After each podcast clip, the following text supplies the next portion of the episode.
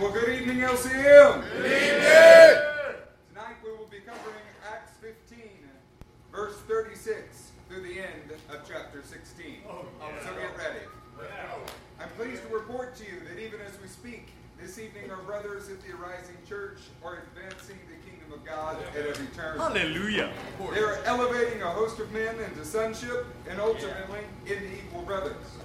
My father, Pastor Matthew, and Elder currently in Crystal Lake, laboring jointly with them to this holy endeavor. Saints, we truly live in times that look more and more like the example that we see in the book of Acts, as our Father has progressively eliminated diacrino from our midst and has empowered us to collectively perform the deeds and teachings of Jesus as the people of ministry. We are one church united under Messiah Jesus. And this becomes all the more powerful when you consider that we are spread out in many different areas of the world, speak different languages, and possess diverse national backgrounds. I'd like to refresh your memory of Acts 9 31. Then the church throughout Judea, Galilee, and Samaria enjoyed a time of peace. It was strengthened and encouraged by the Holy Spirit. It grew in numbers, living in the fear of the Lord. Thanks together, we've already learned that the book of Acts could be called the actions of Jesus through his body on earth as empowered by his Spirit. This was clearly displayed in last week's session as we saw the unified church working together to solve difficult problems and come to God ordained solutions that bear the witness of both the Spirit of Jesus and the written word which Jesus embodies. Amen. Tonight, you will see that new harvesters are added to the expanding kingdom of God, and others will begin a process that will result in the restoration and redemption of their original God ordained purpose. Additionally, the sovereignty of God in the affairs of men who love Him and are called according to His purpose will shine brightly this evening. Yeah. They will shine brightly against the backdrop of human frailty and our own lack of understanding. Jesus will once again prove to be the superstar of the book of Acts, and not any man or even group of men, as you will clearly see, that it is his spirit that empowers his people to ultimately arrive at his will. In fact, the events of our text tonight likely help to form Paul's letter, his latter statement to the church in Rome. This is Romans 8 28. Let's go. And we know that in all things, God works for the good of those who love him, who, are, who have been called according to his purpose. So clearly, Paul was keenly aware that it was, in fact, Adonai who had worked in all things to bring about the advancement of the kingdom of God on earth. On. As we prepare to engage with our text this Come on. evening, we're going to review a few of the events that led up to this point. Please take note of three themes in this review. The first one Jerusalem has never ceased to be the foundation of the unified church because it is indeed the center of Adonai's plan for all of mankind. In fact, you will see that the teaching and decisions of Jerusalem, well, they only expand in tonight's chapter. They don't degrade in any way. Number two, the expansion of the kingdom of God is always marked by men willingly sacrificing themselves in one form or another after the manner of Jesus himself. The sovereignty of God is then displayed as at work in the most terrible and unjust of situations. And number three, the reception of the gospel message has always been marked by actions that are the marks of true repentance and belief. So, in light of those three, let's jump into our progress report slides tonight. Come on. We're making progress, church. Progress report number one from Acts 2.45. And they were selling their possessions and belongings and distributing the proceeds to all, as any had need. And day by day, attending the temple together and breaking bread in their homes, they received their food with glad and generous hearts, praising God and having favor with all the people. And the Lord added to their number day by day those who were being saved. And beautiful. You will remember that this progress report was precipitated by the 12 fire validated Jewish apostles boldly standing up during the feast of Shavuot or Pentecost Yeah. in the temple complex or within its vicinity to proclaim a message of repentance and redemption found in Jesus as the Messiah. This event sparked growing hostility in the existing corrupt leadership of their day and would eventually lead to the mistreatment of the apostles at the hand of the high priest and the Sanhedrin. In chapters 4 and 5, this mistreatment came in the form of an imprisonment and a beating, Mm-hmm. which the apostles joyfully accepted, Yeah. giving praise to God as having been counted worthy to suffer for the name. Additionally, you should take note of the response of the people who received this bold and life giving message. It was to sacrificially begin providing for the community at the expense of their own possessions and belongings. This is because genuine repentance and belief is always marked by sacrificial action. Let's move to our second progress report. All right, progress report number two, Acts 6, verse 7. And the word of God continued to increase, and the number of the disciples multiplied greatly in Jerusalem, and a great many of the priests became obedient to the oh. faith. The apostles, fresh off the Acts 5 battle royale with the corrupt leadership of their day, began to settle an issue that had arisen between the believing Grecian Jews and the believing Hebraic Jews. The result was that the community appointed seven men to attend the most vulnerable members of the community, two of which were Stephen and Philip.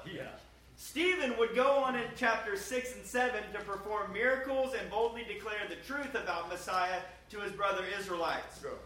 In the sovereignty of Adonai, this event would actually serve to propel the expansion of the kingdom of God as men in Jerusalem began to spread out into other areas, bringing with them deeds and teachings of Jesus that they had received while they were in Jerusalem. The events of chapter 8 and 9 are directly attributable to the willing sacrifice of Stephen Yeah.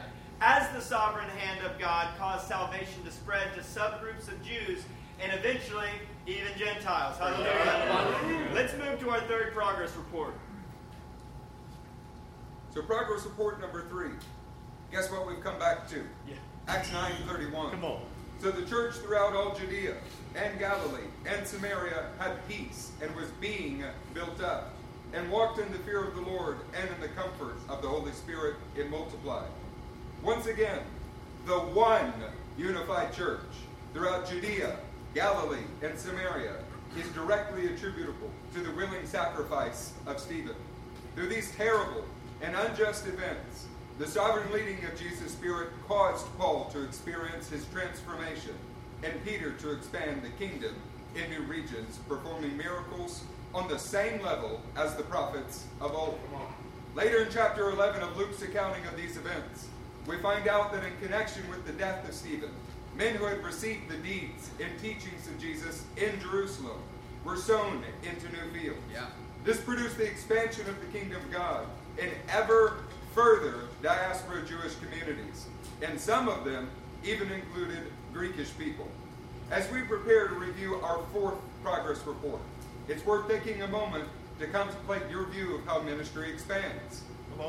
The historical record of Acts teaches us that the greatest expansions were always precipitated by personal sacrifice, and the circumstances never appeared to be ideal. Yeah. The leading of Yahweh is often not an instruction manual given from heaven. Rather, is often a moving through unjust or confusing circumstances that produce life in His sovereignty when His people respond rightly to it. Come on. So with that in mind, let's get ready for our fourth progress report as Justin takes us through it. Acts 12:24. But the word of God increased and multiplied. We do not intend to belabor the point any more than Luke does in his accounting of the expansion of the kingdom of God.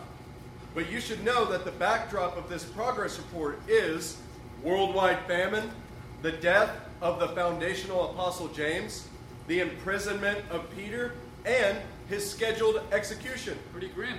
To summarize our progress reports as we prepare to jump in the text, we are going to read Romans 8 again. Let's do it. Romans 8:28. And we know that in all things All things. God works for the good of those who love him, who have been called according to his purpose. Adonai is able to lead you through a variety of means and through a variety of circumstances. You will make mistakes and at times fall flat on your face. Christian, that too will serve to advance the expansion of the kingdom of God in your life if you get back up and cheerfully look for his leading oh, within those circumstances. Come on, church. So, with that said, I'm going to ask our brother Caleb to pray for us. We're going to prepare our hearts and our minds to receive the scriptures tonight because we're going to receive a Holy Ghost manual for expansion for the kingdom of God. Lord, thank you for who you are, Lord, and what you're doing in this body. Lord, make us one. Lord, make us like you. Lord, you are a man of war, God, and you are training us for battle, Lord. You are sending us out into the world, Lord. Let us conquer nations for you, God. Lord, we want to bring you the spoils of war. Yes, Lord. mighty We one. to bring you more treasure to put into your storehouse, Lord. Lord, as the word comes out tonight, let it penetrate our hearts, Lord. Let us let it change our minds, God, so that we might prepare, be prepared to go out and do your will, God. Hallelujah. Lord, Hallelujah. let our actions be different, Lord. Lord, let us be changed tonight as your word goes forth. In the name of Jesus. Amen. Man, you guys, you got to get pumped tonight. man. We're in an incredible chapter this evening. We're going to start in chapter 15, verse 36. We're going to read all the way from 16, all the way to 16, verse 40. And Pastor Wade's going to read it for us tonight. Sometime later, Paul said to Barnabas, Let us go back and visit the brothers in all the towns where we preach the word of the Lord and see how they are doing. Barnabas wanted to take John, also called Mark, with him. But Paul did not think it wise to take him because he had deserted them in Pamphylia and had not continued with them in the work. They had such a sharp disagreement that they parted company. Barnabas took Mark and sailed for Cyprus. And, but Paul chose Silas and left, commended by the brothers to the grace of the Lord. He went through Syria and Cilicia, strengthening the churches. He came to Derbe and then to Lystra, where a disciple named Timothy lived, whose mother was a Jewess and a believer, but whose father was a Greek. The brothers at Lystra and Iconium spoke well of him. Paul wanted to take him along on the journey, so he circumcised him because of the Jews who lived in that area, for they all knew that his father was a Greek. As they traveled from town to town, they delivered the decisions reached by the apostles and elders in Jerusalem for the people to obey. So the churches were strengthened in the faith and grew daily in numbers. Paul and his companions traveled through the region of Phrygia and Galatia, having been kept by the Holy Spirit from preaching the word in the province of Asia. When they came to the border of Mysia, they tried to enter Bithynia, uh, Bithynia, but the Spirit of the Lord would not allow them to. So they passed by Mysia and went down to Troas. During the night, Paul had a vision of a man of Macedonia standing and begging him, Come over to Macedonia and help us. After Paul had seen the vision, we got ready at once to leave for Macedonia, concluding that God had called us to preach the gospel to them. From Troas, we put out to sea and sailed straight for Samothrace, and the next day to Neapolis. From there, we traveled to Philippi, a Roman colony and the leading city of that district of Macedonia, and we stayed there several days. On the Sabbath, we went outside the city gate to the river, where we expected to find a place of prayer. We sat down and began to speak to the women who had gathered there. One of those listening was a woman named Lydia, a dealer in purple cloth from the city of Thyatira, who was a worshiper of God. The Lord opened her heart to respond to Paul's message. When she and the members of her household were baptized, she invited us to her home. If you consider me a believer in the Lord, she said, come and stay at my house. And she persuaded us. Once, when we were going to the place of prayer, we were met by a slave girl who had a spirit by which she predicted the future.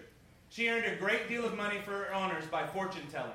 This girl followed Paul and the rest of us, shouting, These men are servants of the Most High God, who are telling you the way to be saved. She kept this up for many days. Finally, Paul became so troubled that he turned round and said to the Spirit, In the name of Jesus Christ, I command you to come out of her. At that moment, the Spirit left her. When the owners of the slave girl realized that, they, that their hope of making money was gone, They seized Paul and Silas and dragged them into the marketplace to face the authorities. They brought them before the magistrates and said, These men are Jews and are throwing our city into an uproar by advocating customs unlawful for us Romans to accept or practice. The crowd joined in the attack against Paul and Silas, and the magistrates ordered them to be stripped and beaten. After they had been severely flogged, they were thrown into prison, and the jailer was commanded to guard them carefully. Upon receiving such orders, he put them in the inner cell and fastened their feet in the stocks. About midnight, Paul and Silas were praying and singing hymns to God, and the other prisoners were listening to them. Suddenly, there was such a violent earthquake that the foundations of the prison were shaken. At once, all the prison doors flew open, and everybody's chains came loose. The jailer woke up, and when he saw the prison doors open, he drew his sword and was about to kill himself because he thought the prisoners had escaped. But Paul shouted, Don't harm yourself. We are all here. The jailer called for lights, rushed in, and fell trembling before Paul and Silas. He then brought them out and asked, Sirs, what must I do to be saved? They replied, Believe in the Lord Jesus, and you will be saved, you and your household. Then they spoke the word of the Lord to him and to all the others in his house. At that hour of the night, the jailer took them and washed their wounds. Then immediately he and all his family were baptized. The jailer brought them into, the, into his house and set a meal before them. He was filled with joy because he had come to believe in God, he and his whole family. When it was daylight, the magistrates sent their, sent their officials to the jailer with the order release those men. The jailer told Paul, The magistrates have ordered that you and Silas be released. Now you can leave. Go in peace. But Paul said to the officers, They beat us publicly without a trial, even though we are Roman citizens, and threw us into prison. And now do they want to get rid of us quietly? No! Let them come themselves and escort us out. The officers reported this to the magistrates, and when they heard that Paul and Silas were Roman citizens, they were alarmed. They came to appease them and escorted them from the prison, requesting them to leave the city. After Paul and Silas came out of the prison, they went to Lydia's house, where they met with the brothers and encouraged them. Then they left. Come on, church. Yeah. We got 46 verses that we're going over tonight together. Now, before Justin Linton begins to read for us in chapter 15, verse 36, you should know that this text tonight that we're going through has been a text that the Spirit of God has used since the very beginning of this church that you're sitting in. He's used this text to lead us, to guide us, to help us, to open up our eyes, to give us revelation. This is a special text to us tonight. Amen. So as we start, keep that in mind as Linton reads verse 36. So, sometime later, Paul said to Barnabas, Let us go back and visit the brothers in all the towns where we preach the word of the Lord and see how they are doing. All right, we've got a map for you guys to start out here. Because what's said here, Paul says to Barnabas, let's go back and visit the brothers in all the towns where we preached the word before. What are we talking about here? Look at this map. In the center of your screen here, you see those four ovular yellow shapes right there circled around some cities. You guys see that? Yes. These are the cities that we're talking about, where churches have been established on the last trip. And the desire of the brothers is to go back and see how things are going. In Acts chapters 13 and 14, Barnabas and Paul, they ministered in Cyprus. They ministered in Antioch of Pisidia, which is the top left circle. They ministered in Iconium, Lystra, and Derbe, those four right there. In the regions within Galatia, they raised up elders for them in each of these locations and then encouraged them with the words, We must endure many hardships to enter the kingdom of God. The work that was done in these areas, it was remarkable. But the need for a follow-up visit was likely very strong at this point. Let's continue to verse 37. We're going to read all the way through 41. Hello. Barnabas wanted to take John, also called Mark, with them, but Paul did not think it wise to take him because he had deserted them in Pamphylia and had not continued with them in the work. They had such a sharp disagreement that they parted company. Barnabas took Mark and sailed for Cyprus, but Paul chose Silas and left, commended by the brothers to the grace of the Lord. He went through Syria and Cilicia, strengthening the churches. Saints, As we begin to engage with this text, you should know that it is possible for two men to have different convictions that both have their merit in their own right. Isn't that right? Yes. Barnabas and Paul had a relationship much like that of a father and a son, but worked together as equal brothers. We hope that it is not shocking to you that fathers and sons and brothers uh, are, can have sharp disputes from time to time. Not shocking. The truth, the truth of the situation is that Adonai was leading both men into fruitful ministry that included others who would not have been chosen to be a part of the efforts otherwise. However, the manner in which they came to their separation was clearly a mistake. The letter to the Corinthians shows that they reconciled this sharp dispute later on and had fruitful ministry together. Amen. Listen to 1 Corinthians 9, picking up in 3. This is my defense to those who would examine me. Do we not have the right to eat and drink? Do we not have the right to take along a believing wife, as do the other apostles and the brothers of the Lord and Cephas? Or is it only Barnabas and I Heyo. who have no right to refrain from working for a living? I'm sorry, what was that? Barnabas and I. When Paul's ministry was being attacked in Corinth, Paul upholds Barnabas as an example of hard work in ministry. Amen. Both Paul and Barnabas continued to work to supply their own needs while ministering, and the Corinthians were familiar with their example. Our point in reading this is not to expound on the role of hard work while in ministry, Although we could. even though we could. But instead, we want to highlight that by no means was this the end of their relationship or their ministry together. Hallelujah. In 1 Corinthians, 1 Corinthians was written long after the events of Acts 16. Paul and Barnabas are clearly seen to be working in the same fields once again. Amen.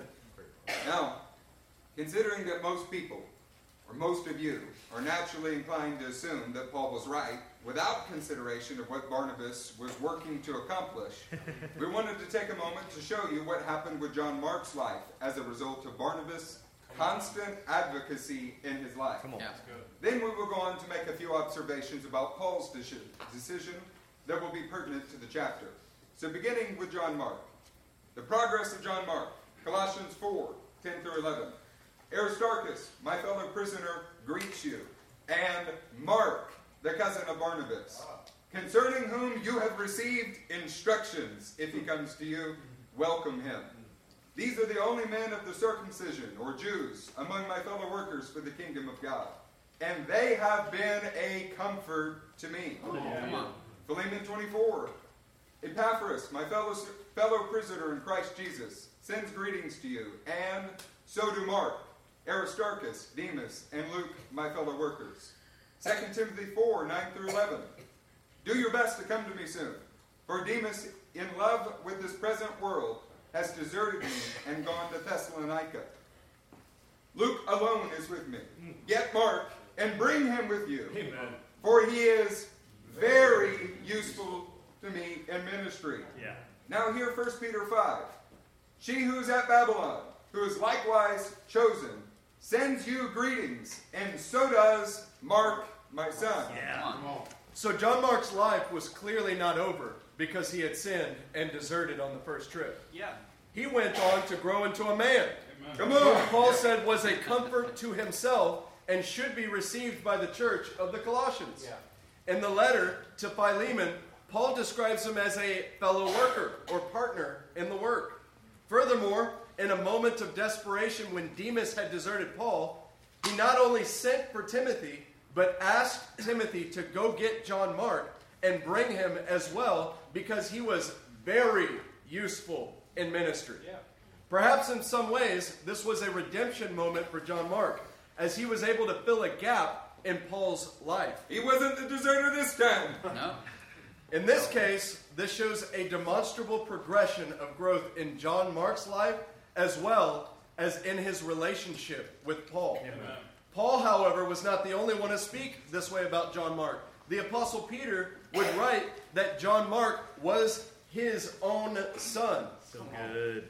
You guys may remember that Barnabas' given name was Joseph, which means adding, and that the apostles called him Barnabas, which means son of prophecy. Throughout Barnabas' life, he continued to be a son of prophecy who added sons to the fold in the same way that he had originally added Paul. Come on. While Barnabas did not contribute any works to the canon, and we know little about his work in Cyprus, it should be noted that the sons he constantly advocated for and elevated into brothers did greatly contribute to the canon, blessing generations of men. You are all well aware of the Pauline epistles. What you may not be aware of is that is, is that it has been traditionally held for millennia that John Mark is the author of the Gospel of Mark. In many ways, Barnabas continues to be a shining example of the kind of man we all should want to be. So, in light of that, we're going to reread verses 39 through 41 in order to regain our perspective on Paul. Come on. They had such a sharp disagreement that they parted company. Barnabas took Mark and sailed for Cyprus, but Paul chose Silas and left, commended by the brothers to the grace of the Lord. He went through Syria and Cilicia, strengthening the churches. All right. So Paul very well may have been right not to include John Mark on this trip because the coming hardships may have been too much for him at this point. Regardless, yeah, it was a little rough trip. Regardless, the hand of Adonai's sovereign mercy is clearly evident in the outcome, and we now have two teams at work in the field. Before we continue, you should notice two things.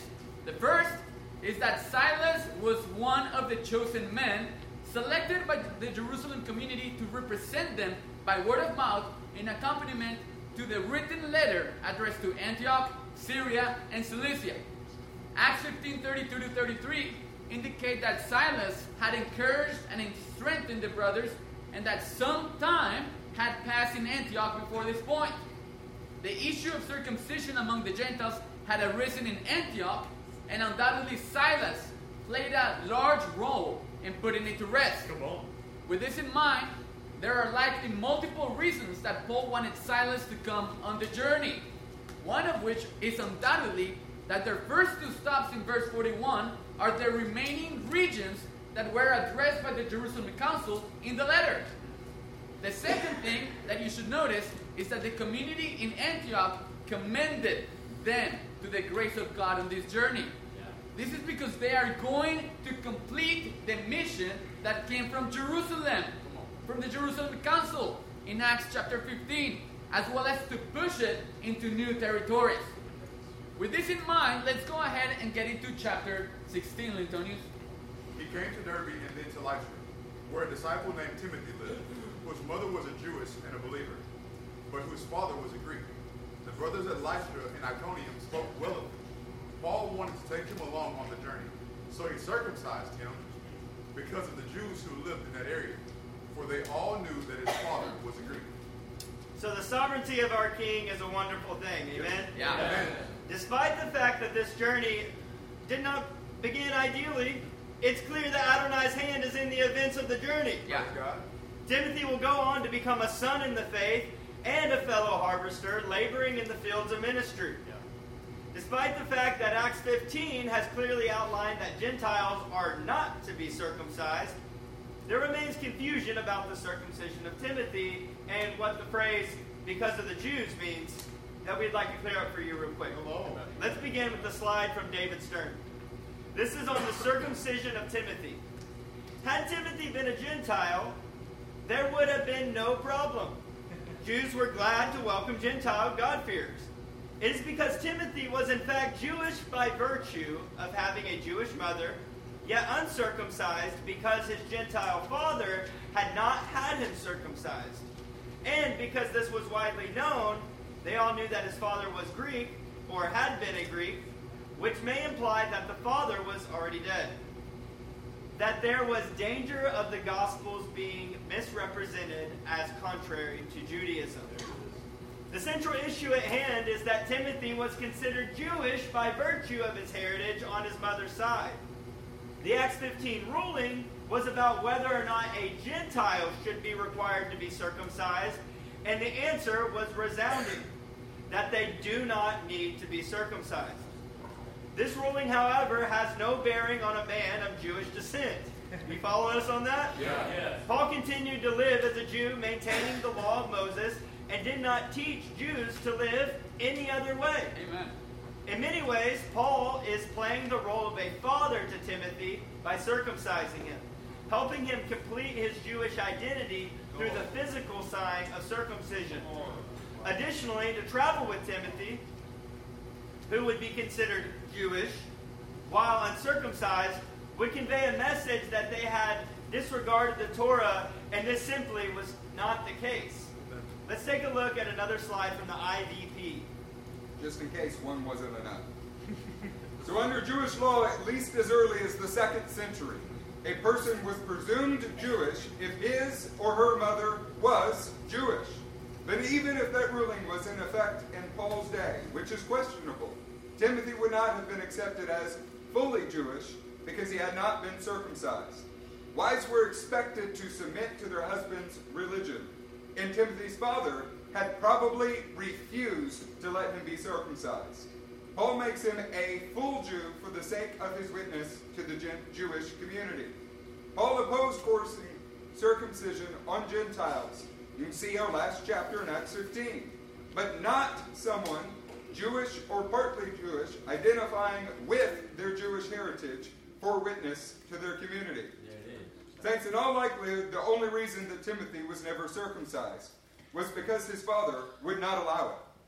2 Timothy 1 5 lets you know that Timothy's mother and grandmother were Jewish believers. 2 Timothy 3:15 informs us that Timothy had known the scriptures, which would have been the Tanakh, Yeah. the law of Moses, from his infancy. This is a far cry from someone who takes a DNA test and finds out that they're 116th Jewish, has no Jewish cultural identity, uh-huh. and was never raised in a Torah observant home, and then suddenly declares that they are now Jewish. Yeah. It seems clear that in going with Paul, Timothy is fully identifying with his Jewish heritage on a personal level and as a witness to his people.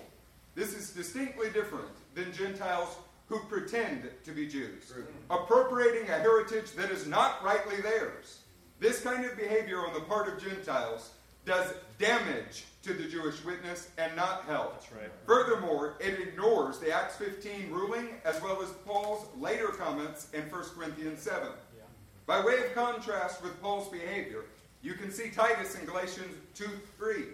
And he should be taken as definitive proof that Paul considered Timothy a Jew, and that's why he circumcised him. Galatians 2 3 says, But neither Titus, who was with me, being a Greek, was compelled to be circumcised. So we're going to move on in the text.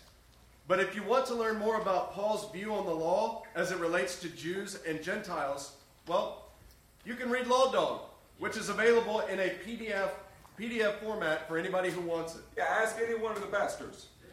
For now, let's go into verse 4. As they traveled from town to town, they delivered the decisions reached by the apostles and the elders in Jerusalem for the people to obey. So the churches were strengthened in the faith and grew daily in numbers. So Paul, Silas, and Timothy delivered the letter from Jerusalem as they went, and they continued to confirm it by word of mouth. This was done with the full backing and commendation of Antioch as one united church. In light of the ongoing mission, you can see why Timothy fully embracing his Jewish heritage was so important. Come on now. Paul, Silas, and Timothy are a threefold Jewish witness. And they are representing the decisions reached by the apostles and elders in Jerusalem to the mixed communities consisting of Jews and Gentiles. Remember, the purpose of the letter was to show Jewish acceptance of Gentile believers without the need to become proselytes. Additionally, the instructions in the letter were aimed at promoting table fellowship between Jews and Gentiles while they both remain distinct in their respective identities. Jews at no point in time were encouraged to cease keeping Torah, and they were always to remain distinct from all other nations. Come on. Now it was clear that the Gentiles could fellowship with Jews and Messiah while maintaining their identity. Paul, Silas, and Timothy, they acted as a threefold witness to this fact.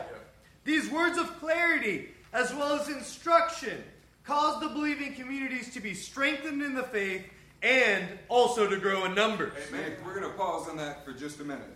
Our modern society has so twisted Acts 15 that we think that it is about a Jew's relationship to the law. Come on. That is patently false. The only thing ever in question was whether a goyim like you and me had to be circumcised to be saved. Come on now. The Torah continues and always will be a standard for the identity of Israel. Amen. Now, Nick has something to take us through. We read verse 5, right? Yeah. Okay, let's put our fifth progress report on. on the screen together. Let's go. Progress report number 5, Acts 16 5. So the churches were strengthened in the faith, and they increased in numbers daily. Amen. You guys can see how the foundation of the Jerusalem community and the unity with outer, outer I'm sorry, with outlying churches like Antioch only served to expand the kingdom of God at every single turn Amen. through history. Let's move on to verse 6 together. Paul and his companions traveled throughout the region of Phrygia and Galatia, having been kept by the Holy Spirit from preaching the word in the province of Asia. When they came to the border of Mysia, they tried to enter Bithynia, but the Spirit of Jesus would not allow them to. Mm. So they passed by Mysia and went down to Troas. All right. Let's put up our slide. Thank you. Thank you, Pastor Nick. So we're coming from the region of Galatia, and this three, this team tried to enter Asia. And what happened? No. They failed. You can see the region of Asia in the lower X. Nope. The Holy Spirit would not allow them to go in. This team also tried to enter Bithynia, northern X, and they failed. The Spirit of Jesus would not allow them to go in. These left them with exactly two options. The first being give up and go home, right? Not an option. Not an option, actually. And the second being go forward, moving into the Western Territory. Yes. That is your green arrow. It should be both a sobering thing and a deeply encouraging thing when you realize the extent to which this team did not know where they should be. Hey, is that encouraging? Yes. that did know that they had been commissioned by the grace of God with the approval of both Jerusalem and Antioch. That's also encouraging. Now they are trying to enter areas that the Spirit of Jesus will not allow them to go. Wow. However, the sovereignty of God is at work in this also. You need to know that this is the normative experience for men of God. The leading of His Spirit is not often an instruction manual, Come on. but instead the steering of His Spirit. Hallelujah. Many things could have been contributed to this steering, from like civil changes in Roman government to weather patterns that made the, some geography passable and other areas not, etc. Many other things could have been. Additionally, after trying to enter an area, they may have just had the overwhelming sense that they had not yet found the will of God. Yeah. And this is what they're wrestling with. Yeah. So the practical reality that must be drawn from this is that if you're going to accomplish anything in the kingdom of God, you have to be willing to try, say try, try, try to be able to find and discern God's will. That's a Some, good word. some Christians like to propagate the idea that they're just so led Oh, yeah. that they always know exactly where they should be. They lie. They lie. They lie. While we are certain that these dearly loved brothers are in fact led by the Spirit at times, the experience of Paul and his companions was certainly not a step by step manual. That's true.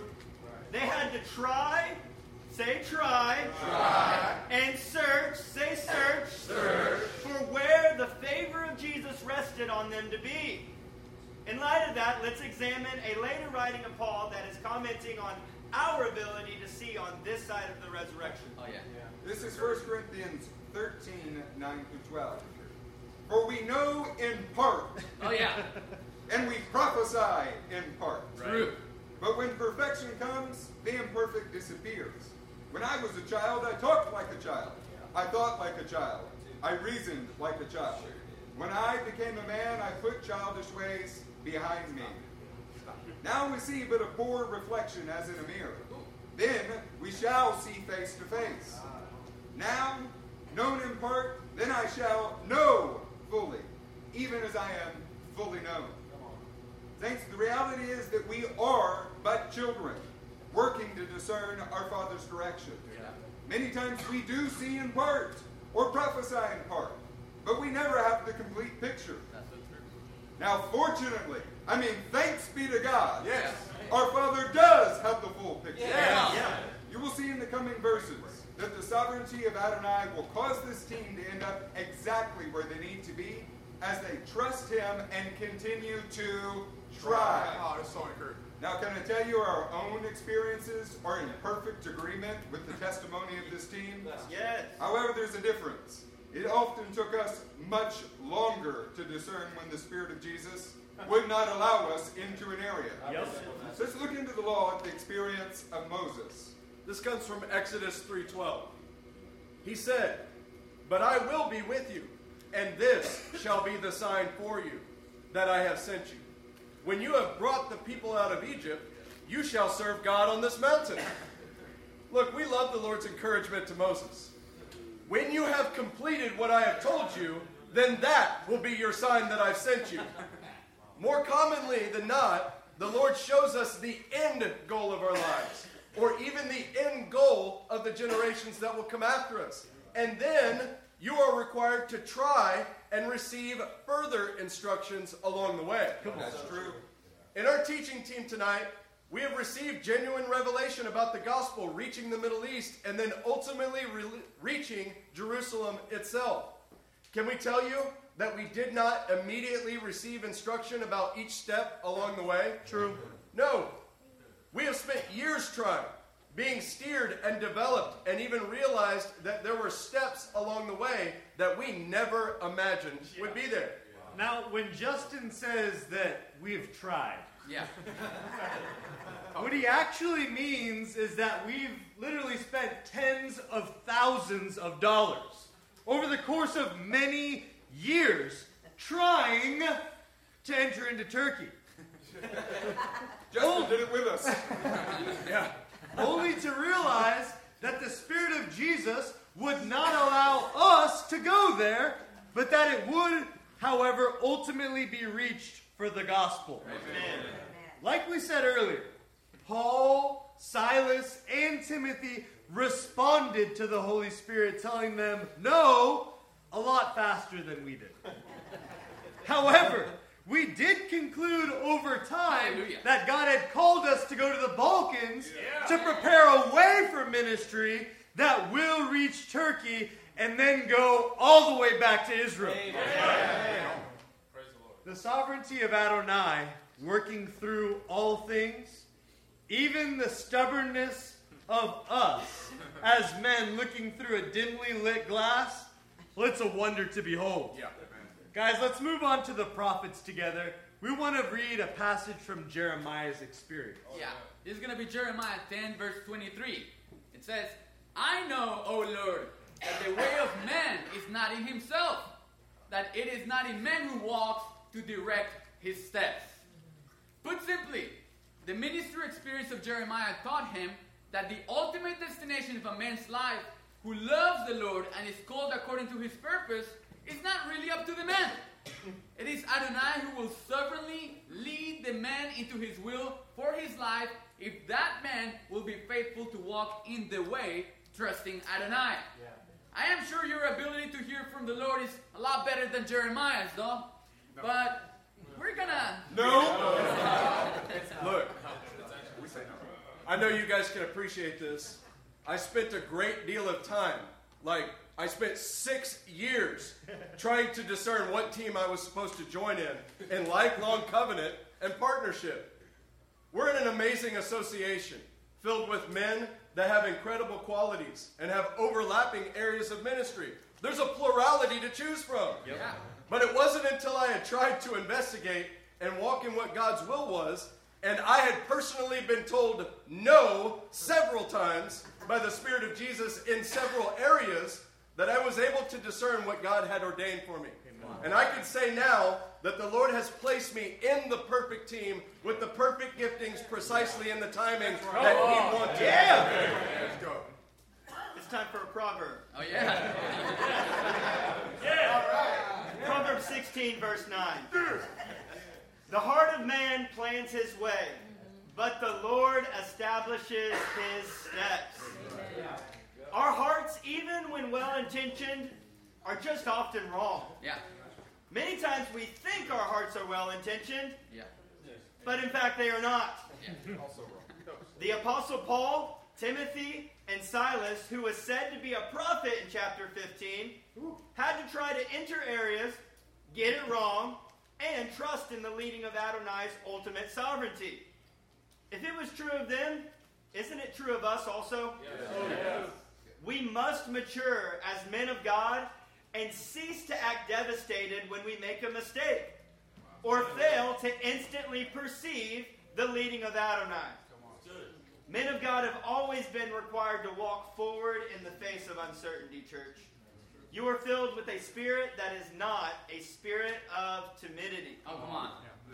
You know, something you may not know about me is that I was a tree hugger. A tree hugger that wanted to save the world from the evil of oil and gas. Thank you, Al Gore. I believed I was being spirit led back then.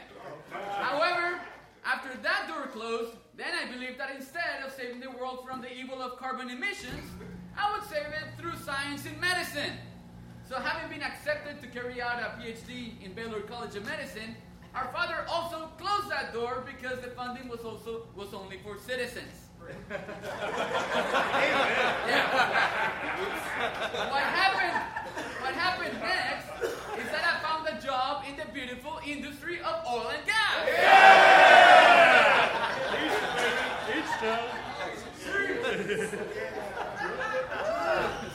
Looking back, looking back, I can see how I was trying to plan my way, but it was my father who, in his sovereignty and mercy, was establishing my steps. Amen. The desire to save the world was God born, but he would find its fulfillment in the gospel and not through any human means. Amen? He's a Texas Colombian now. Yeah. While you're contemplating visions like reaching Jerusalem or evangelizing the Middle East that are from God but are much further down the road than you thought at first, you should know that 1 Peter records that each of the areas that Paul, Silas, and Timothy were denied access to would indeed be reached by the gospel eventually. Come on. 1 Peter 1 1. Peter, an apostle of Jesus Christ, to those who are elect exiles of the dispersion in Pontus, Galatia, Cappadocia, Asia, Wow. and Bithynia.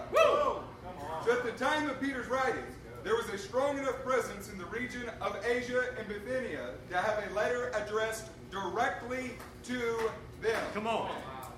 The way that our team can work all things out so that each area has a witness at the appropriate time, well, it's beautiful to see. Yeah. Additionally, the coming chapters in Acts will also take us through some of these regions, but at the time that was apportioned by God and not a man. Let's pick up in verse 9. During the night, Paul had a vision of a man of Macedonia standing and begging him, Come over to Macedonia and help us. After Paul had seen the vision, we got ready at once to leave for Macedonia, concluding that God had called us to preach the gospel to them. So there are several amazing things that we would like to point out for you in these verses. To begin with, you should take note of the way that they were given further direction as they pursued the only way left open to them Yeah. by the Holy Spirit or the Spirit of Jesus. Now they have concluded that God has called them to preach the gospel in Macedonia, and that vision was given to them as they were moving forward in the only possible option that was left. Oh, yeah. If we were the kind of people who needed to point out every time we were right about something that we laid out in the overview of the book, no, that's not you. Then we would never finish this session. However, however, there is one thing here that we cannot help but to take a minute to celebrate. Let's take our next slide together. Holy Spirit, Spirit of Jesus God. this is Acts 16. Look at verse 6 together. Having been kept by the Holy Spirit from preaching the word in the province of Asia. Then verse 7 said, When they came to the border of Mysia, they tried to enter Bithynia, but the Spirit of Jesus would not allow them to. And then finally in verse 10, concluding that God had called us to preach the gospel to them. We've never had a particular affinity for terms like the Trinity or any other designation not utilized by actual biblical authors. However, it is clear that the Holy Spirit, the Spirit of Jesus, and God are indeed one in the narrative of Acts as well as in the rest of the biblical account.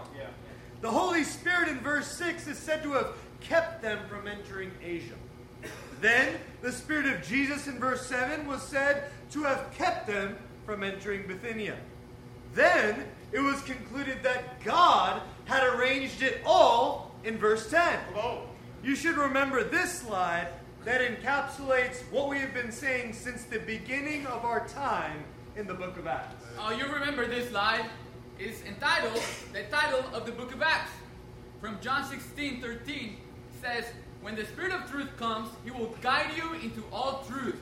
For he will not speak on his own authority, but whatever he hears, he will speak. And he will declare to you the things that are to come. He will glorify me, for he will take what is mine and declare it to you. The Holy Spirit never draws attention to himself, but rather moves to exalt the Son. The Holy Spirit is the Spirit of Jesus, according to those references up there. This is how the words of Jesus can be fulfilled when he said, And surely I am with you always to the very end of the age. Come on. Luke was the record of all that Jesus began to do and teach. In other words, the actions of Jesus. The book of Acts is the record of all that Jesus began to do and teach through his body on earth as he fulfilled the Great Commission. So Acts could be called the actions of Jesus through his body on earth as empowered by his Holy Spirit. Jesus is the superstar of the book of Acts. Say his name, Ray. Jesus! This is the part where we take a moment to tell you that we were right. The book of Acts is the record of all that Jesus began to do and teach through his body on earth as he fulfilled the Great Commission. Amen. This team is being led by Jesus, steered by Jesus, so that they fulfill their part in the Great Commission. Upon recognizing this, they conclude that it is God who had called them to preach the gospel to them. In this way, Jesus is continually magnified through the book of Acts, as it is clear that no man was responsible for this team arriving at the right direction, but rather it was Jesus who was with them and in them who caused them to arrive at the right direction. Jesus is the superstar of the book of Acts. So there are two more things that we need to pick up before moving on. So let's read verse 10 one more time. After Paul had seen the vision, we got ready at once to leave for Macedonia, concluding that God had called us to hmm. preach the gospel to them. Thank you, Lord. So the first item that we need to gather is the interaction and response of the team upon receiving the vision. Now, if this were an average American team, Paul would have demanded that everyone follow him as the great man of God who had the vision. Yeah. True. In that, some would have followed him blindly without consideration or any discernment added to the conclusion. While others would have refused to go, indicating that God must reveal it to them personally first before they would be willing to go. And mostly it would be driven out of their own pride and insecurity. Both of these two responses, responses are equally below the biblical standard. You guys know that, right? Oh, yeah. Verse 10 in the NIV, ESV, and NASB all say in some tense of the word, or some sense of the word, No, that you they got it had, right the first time. All in some tense of the word. in some tense of the word, they had concluded that God had called them to preach. This team is a model for all of us in many ways. The whole team considered a vision given to one of them as their collective vision. Come on. And they all concluded together as a team Yeah. that God had called them to go. Yeah. We must both cultivate the ability to trust our brother's revelation fully without alleviating our own responsibility to be an active second or third witness in concluding what God's will is.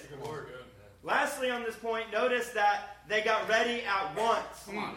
This was not a long, drawn out process, but was instead quickly decided and immediately acted upon. Amen.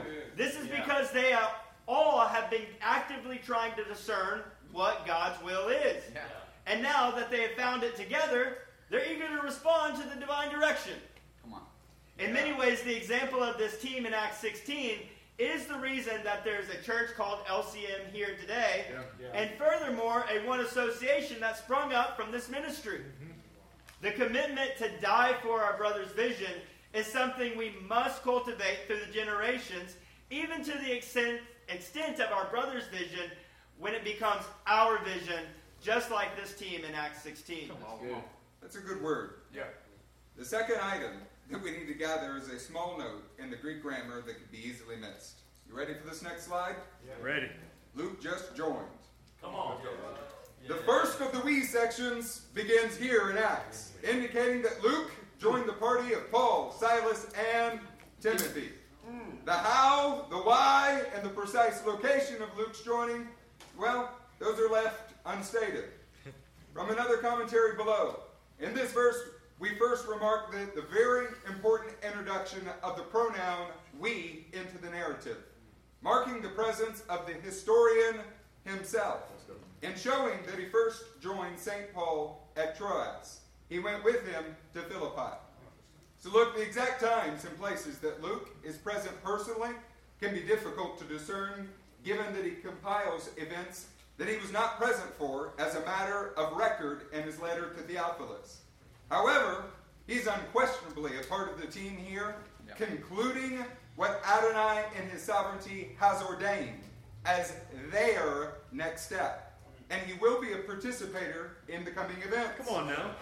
So, as we continue in the narrative toward the culmination of this process of being led by the Spirit, Yeah. you will see that there are still several unexpected turns along the way before reaching the Macedonian land. Yeah. all of which are within the sovereignty of Adonai. Oh, come. So, let's pick up in verse 11. From Troas, we put out to sea and sailed straight for Samothrace, and the next day on to Ne- Neapolis. From there, we traveled to Philippi, a Roman colony and the leading city of that district of Macedonia, and we stayed there several days. So we want to show you the continuation of this journey on our map. You can see Troas, where Paul is called, or the team is called to preach in Macedonia. Then, as they travel across the sea, you can see in the green circle Philippi. So, having been denied access to Asia and Bithynia, they arrived at a dead end in Troas. They get to where the sea is, they can't go further. They're at the edge of the landmass that they were currently ministering in when they received direction to proceed to Macedonia in search of a Macedonian man. Now they have finally arrived. Come on. Let's keep going in our text and see what happens in Macedonia. On the Sabbath, we went outside the city gate to the river, where we expected to find a place of prayer. We sat down and began to speak to the women who had gathered there. So, in our previous sessions, we've already showed you that it was Paul's custom to enter the local synagogue on the Sabbath day and begin to interact with Jews that were in the area. In Philippi, however, we see him heading toward a river instead. What's up with that? Yeah. Well, our next slide will help to explain why this is the case. It's entitled, Where Jews Prayed When There Was Not a Synagogue. A Jewish congregation was made up of 10 men who were heads of their households. Wherever there were 10 male heads of households who could be in regular attendance, a synagogue was to be formed. Failing, the, failing this, a place of prayer under the open sky and near a river or the sea was to be arranged. Though rabbinic sources do not explicitly say that the place of prayer must be by water. But Philippi apparently did not have such a, ma- such a male quorum, and so was without a synagogue. On the Sabbath, therefore, Paul and his associates walked outside the city in search of a Jewish place of prayer.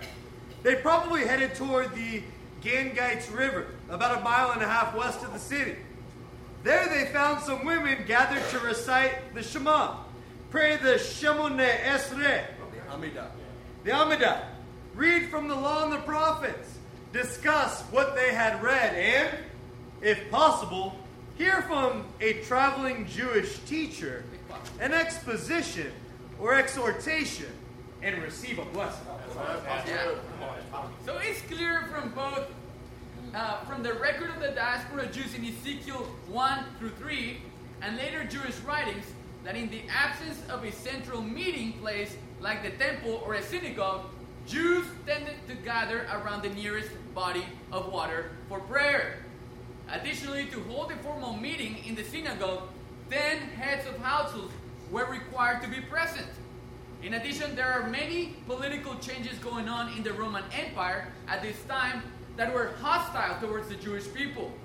We will touch on this later, but these political changes may explain the distinct lack of Jewish men present in this current setting. As a last note before we continue, you should notice that there is no indication that the team or Paul personally received a directive from heaven about attending this meeting on the Sabbath. Oh, wow. Instead, Paul is just following his usual custom that he had maintained since his youth as a Jewish man. Paul's adherence to Sabbath observance and his zeal to preach the gospel first to the Jew, then to the Gentile, is something that Adonai is about to sovereignly use in a powerful way. And let's take 14. One of those listening was a woman named Lydia, a dealer in purple cloth from the city of Thyatira, who was a worshiper of God. The Lord opened her heart to respond to Paul's message. When she and the members of her household were baptized, she invited us to her home. If you consider me a believer in the Lord, she said, come and stay at my house. and she persuaded me. Chutzpah. Yeah. So while you're interacting with these verses, try to put yourself in the illusion of the first time. Come on. Yeah. You ready? Follow me Yeah. Here. Your team had a vision about a Macedonian man, Yeah. Man. Man. and there are no men listed here. The chief person to respond is a woman who isn't even from Macedonia. She's from Thyatira. Now, Thyatira is a city in the province of Asia, which is one of the cities that the Holy Spirit would not allow the team to enter. Could you be excited for Lydia, but disheartened to be speaking with a woman from the wrong place? Yes. I have been. This too is a part of Adonai's sovereignty. When the Lord gives you a clear task, there are so often many stops along the way that do not look like what you first envisioned, but are still equally important. We, the people of ministry, must learn to maintain the original vision that the Lord has given us without disregarding the people and stops along the way Amen. that are different than what we first oh, anticipated. That's good. That's good. Well, while you are contemplating our own tendency to disregard Yeah. anything different than what we had originally envisioned and our own conception of the mission, it's worth talking about Lydia a little bit. She was said to be a worshiper of God. In many ways, this is similar to the description of Jewish men on the Sabbath in Acts 13:43 Oh. whom Paul and Barnabas urged to continue in the grace of God because they were already in it. Come on. In general, as a byproduct of a 2,000 year old split between mainstream Judaism and mainstream Christianity, without intending to, we view Jews coming to faith in Messiah as a conversion experience from Judaism to Christianity. Mm-hmm. This is simply not the case, and it is inappropriate to think of Lydia or speak of her that way. Lydia is in relationship with Adonai to the fullest possible extent at this point, Yeah. prior to having the good news about Jesus as the Messiah of Israel revealed to her by Paul, Silas, Timothy, and our friend Luke. She's in attendance of a Sabbath meeting where prayer and discussion of the word would take place. And hear this even without men around to lead. Come on, ladies. When she hears about Jesus, she immediately responds and should be seen as completing her faith. Hallelujah. The best part is that after she and her household were baptized, she quite boldly, I mean with some chutzpah, persuades, or as many of the more literal translations say, prevails upon the team to come into her home. Her believing faith was immediately evidenced by sacrificial actions of hospitality toward the team. In our review together, we've already noted this theme from Acts chapter 2 forward. To say it simply, real faith always is accompanied by actions of faith. So let us move to verse 16. Let's go. Once we were going to the place of prayer, we were met by a slave girl who had a spirit by which she predicted the future. Mm. She earned a great deal of money for her owners by fortune telling.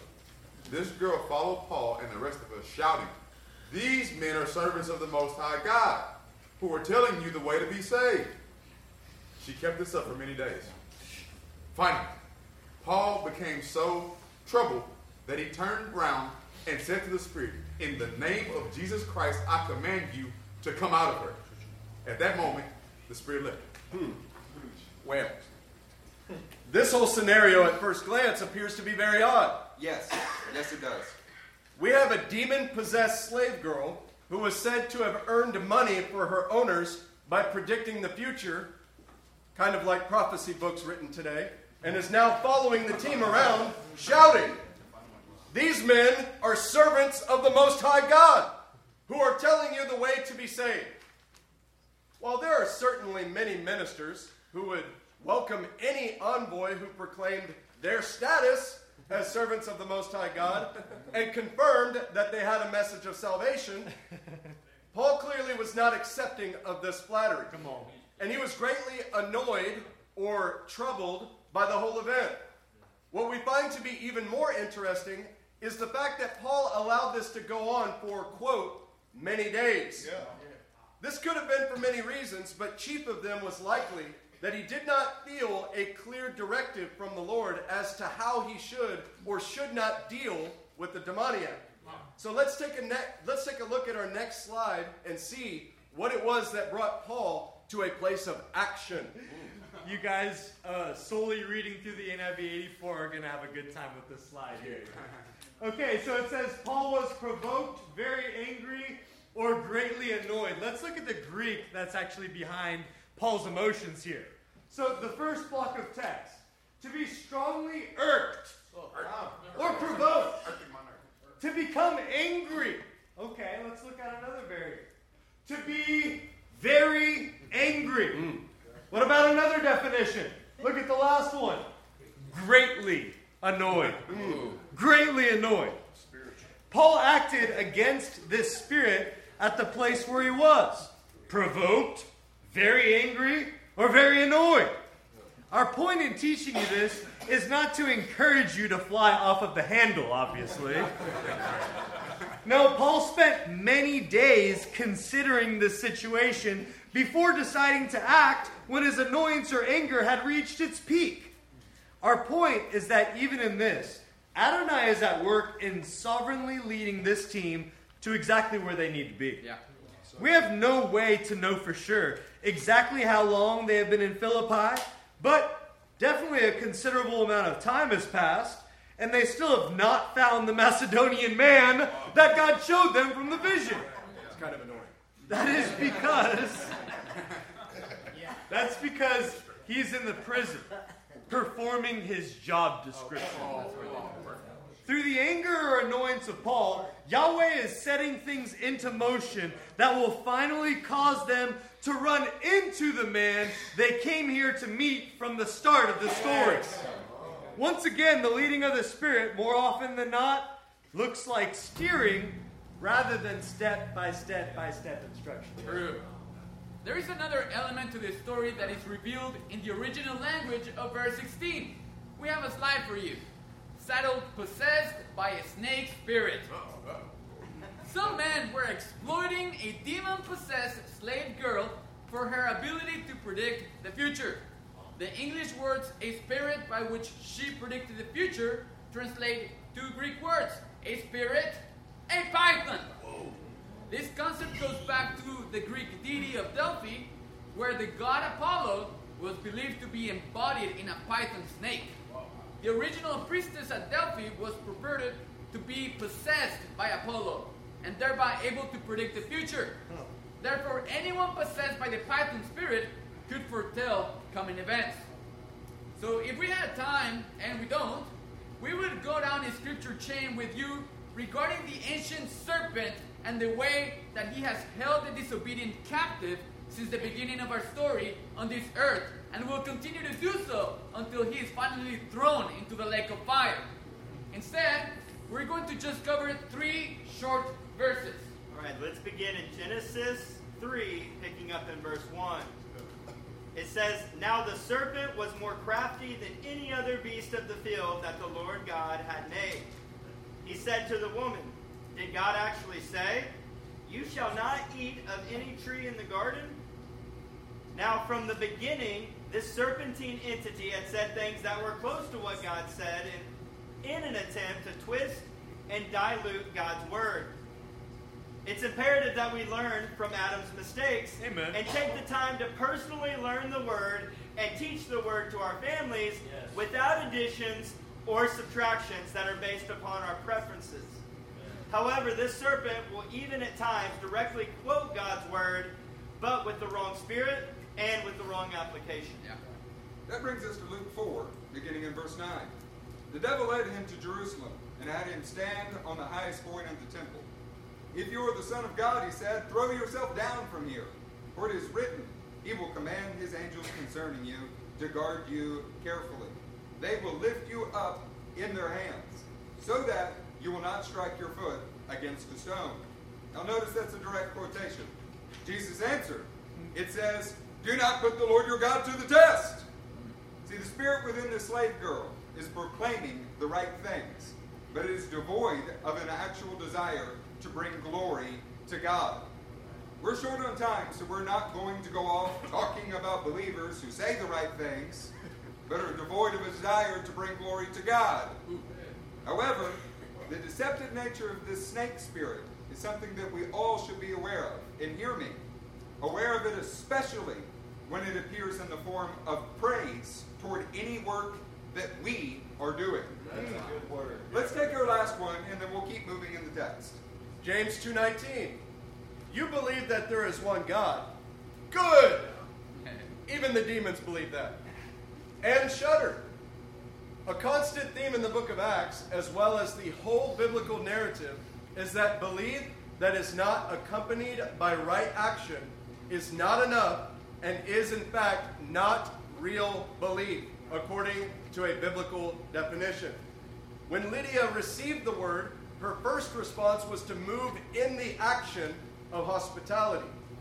We should all be warned of men who profess and praise the right things, but do not act sacrificially in obedience to the commands of Jesus.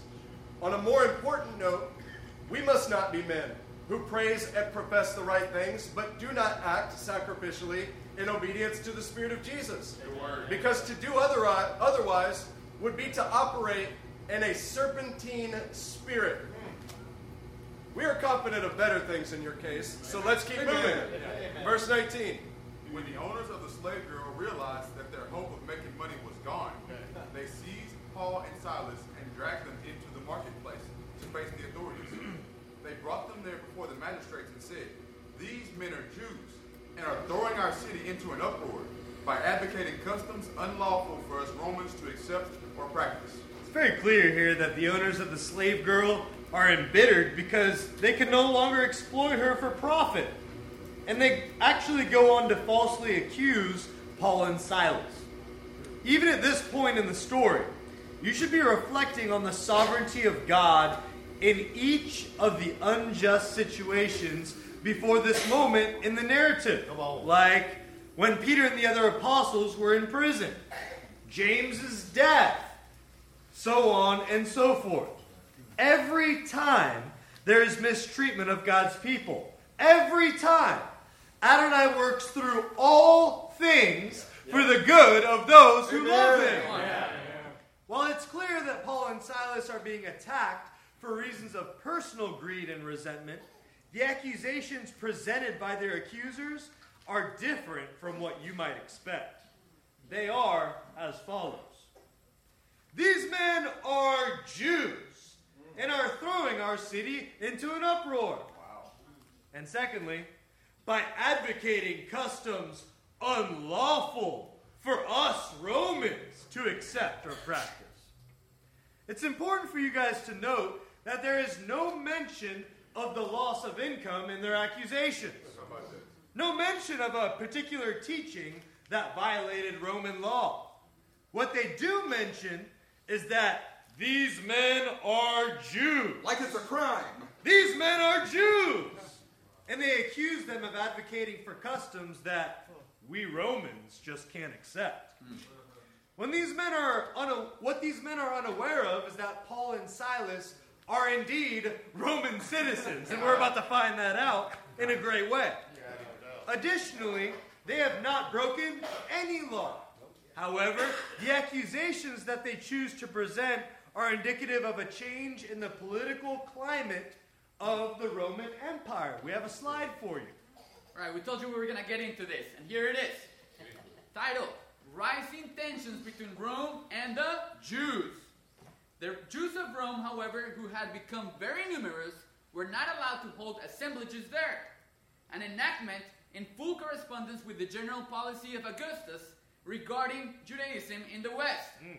The edicts mentioned were largely due to the intimacy of Claudius with Herod Agrippa, grandson of Herod the Great, who had been living in Rome and had been in some measure instrumental in securing the succession for Claudius.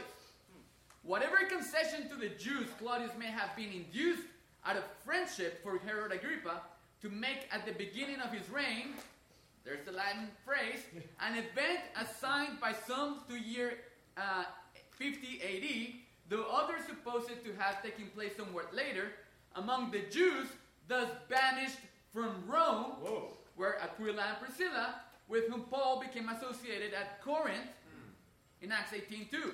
With the reign of Claudius, it is also associated the famine which was foretold by Agabus, which we read in Acts 11.28. So, in summary, we do not have a way of knowing the precise, I mean the exact time that these events are occurring in. However, they are well within a reasonable chain, uh, range of Claudius' expulsion of all the Jews from Rome. To grasp the climate in a principal Roman colony like Philippi, you have to understand that when Rome was favorable toward the Jews due to an alliance with an Idumean kingship of the Herods, they tolerated the Jews in the capital city of Rome, but they did not allow them to assemble in regular Jewish worship. That's when they were favorable Yeah. towards the Jews. Wow. This was at the beginning of Claudius' reign, when he was favorable toward the Jews. At this point in history, we're all at the later third of his reign, and the Jews have been or will be shortly entirely expelled from Rome. This animosity toward the people, the Jewish people, would have had a great trickle-down effect to principal Roman colony, colonies like Philippi, which is the context of our verse today. The owners of the slave girl are not even required to lay out a legitimate case. The mere infer- inference that these men are Jews and are advocating for customs that are unlawful immediately works up the magistrates due to the hostility that is already present in the environment toward Jews in general. Are you getting this? Again, this may be why there was no synagogue or substantial male presence in the city. Again, in Luke's description of the meeting by the river, there is no, man, no mention of even one man who was there to pray as well. Our point is not to venture into conjecture about whether they were widows or unmarried women. Probably Our- a widow. Probably. Our point is that the environment was exceedingly hostile toward the Jewish people. While you're considering the environment that this team was led by this, uh, was being led by the Spirit of Jesus to minister in, let's read Ephesians 6 together. Ephesians 6, picking up in verse 10. Finally, be strong in the Lord and in the strength of his might. Put on the whole armor of God that you may be able to stand against the schemes of the devil. For we do not wrestle against flesh and blood, but against the rulers, against the authorities, against the cosmic powers over this present darkness, against the spiritual forces of evil in the heavenly places. Now, it's not within our purview this evening to retread our celestial powers teaching, but you should remember that the progression of spiritual enemies, for example, rulers, authorities, cosmic powers, and spiritual forces of evil, are paralleled by authority structures of the beastly Gentile empires that are described in the Tanakh. What is happening as this team forcibly extends the kingdom of God into this area is that every level of evil spiritual power is being upset from demonic snake spirits to ruling authorities. Yeah, to clarify that, from the lowest, a random spirit and a slave girl, to the greatest powers over the areas and principalities, are all getting angry Yeah. at this. All of them. Kingdom is clashing against kingdom, but it is the people of God who will prove victorious through the sovereignty of Adonai, who can use all things to accomplish his desire. Amen. On a last note, there is a theme in Acts that is developing. Yeah. It is namely that the further away we get from Jerusalem, both physically and spiritually, the more sinful practices are directly tied to sources of income for the inhabitants of a given region. The kingdom will continue to expand into darker and darker territories through the willing sacrifice of its bearers. Verse 22, brother. The crowd joined in the attack against Paul and Silas, and the magistrates ordered them to be stripped and beaten. Wow. Look, before we move on, just note that there is no investigation into their possible crime or even questions asked. You're going to see other scenarios in Acts where the magistrates do ask questions. They assume the guilt of Paul and Silas based upon their ethnic background and their proposed accusation alone. This is indicative of the hostile and dark environment. However, this injustice, it too, will greatly serve Adonai's purpose. Brother Linton, get 23 and 24 for me. After they had been severely flogged, they were thrown into prison, and the jailer was commanded to guard them carefully. Upon receiving such orders, he put them in the inner cell and fastened their feet in the stocks. So, saints, you're all well aware that this will result in an incredible miracle Yeah. salvation of a whole household and the fulfillment of a vision given to the team. However, before we get to that part where all of it was well worth it because you can see the fruit, we're going to engage with the cost of seeing a vision fulfilled. This beating was not like a fistfight in a parking lot where you're sore the next day. To be flogged would mean that they were stretched out and beaten with whips, or in this case, rods. This even left physical marks on Paul and marks on his memory to the extent that he would write about this later on. He writes about it in 2 Corinthians 11:25. Three times I was beaten with rods. Once I was stoned. Three times I was shipwrecked. A night and a day I was adrift at sea. The Greek word in this passage for beaten with rods is rabdizo, which is the same word used in Acts 16:23, and it only appears these two times in the Newer Testament. Paul clearly reflected on this event that he had experienced with Silas for years to come, Years. and in many ways was proud to have endured it for the sake of the gospel. He would even go on to mention what happened to him in Philippi when writing to the communi- community in Thessalonica. This is in 1 Thessalonians chapter 2, verses 1 and 2. For you yourselves know, brothers, that our coming to you was not in vain. But though we had already suffered and been shamefully treated at Philippi, Yeah. that's what we're talking about here. As you know, we had boldness in our God to declare to you the gospel of God in the midst of much conflict. We're going to have to keep moving. But the gravity of this willing sacrifice, it shouldn't be underestimated. Come on. In the coming verses, we're going to find out that both Paul and Silas, they could have actually stopped this beating at any time. But they chose not to because they trusted in the sovereignty of their Father God. Let's go on to verse 25. About midnight, Paul and Silas were praying and singing hymns to God, and the, the other prisoners were listening to them. Suddenly, there was such a violent earthquake that the foundations of the prison were shaking. Come on. At once, all the prison doors flew open, and everybody's chains came loose. The jailer woke up, and when he saw the prison doors open, he drew his sword and was about to kill himself because he thought the prisoners had escaped. But Paul shouted, Don't harm yourself. We are all here. The jailer called for lights and rushed in and fell trembling before Paul and Silas. He then brought them out and asked, Sirs, what must I do to be saved? Oh, come on, what a beautiful story, isn't it? Yeah. Any good Bible commentary will let you know that ancient jailers were responsible for the sentences of an escapee.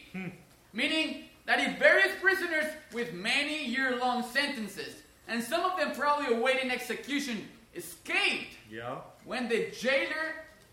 Uh, the jailer. would be when the escape when the jailer would be escaped, then the jailer would be required to under, undertake the penalty for having them escape, let them escape. So if we pause for a minute, again, you can look this up in many of the most basic commentaries. That's why we didn't take the time to make a slide on it. Jailers in the first century and in traditional ancient customs were required to pay the penalty with their own life if prisoners escaped.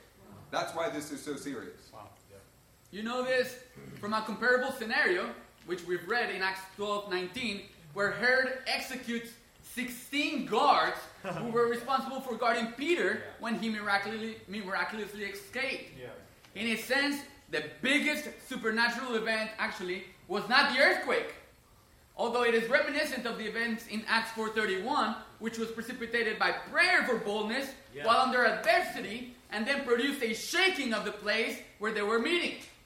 The larger mi- miracle is that the other prisoners did not run away when they had the chance. Wow! This was undoubtedly a part of Adonai's divine hand in the whole scenario. On a pragmatic and beautiful note, what were Paul and Silas found doing just prior to the earthquake? You know what they were doing. Paul and Silas were praying and singing Horse and the Rider.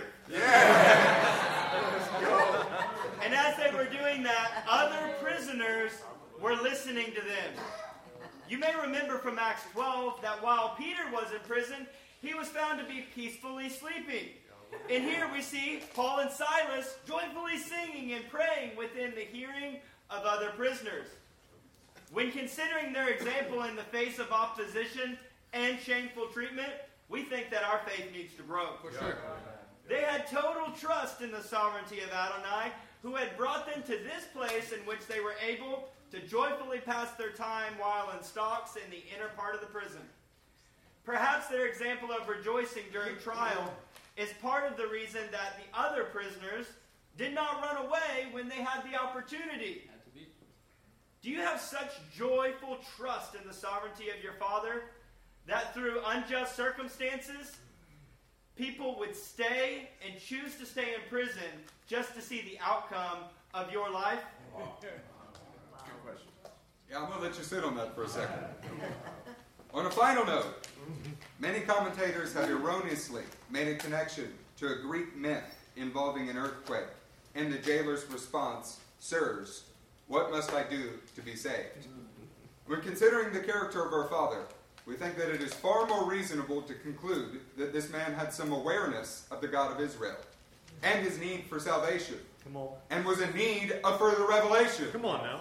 When you pair his response with the dream the team received of a Macedonian man saying, Come over to Macedonia and help us. Seems that Adonai has gone to great lengths to ensure that this one life Oh, yeah. and then subsequently his one family Yes.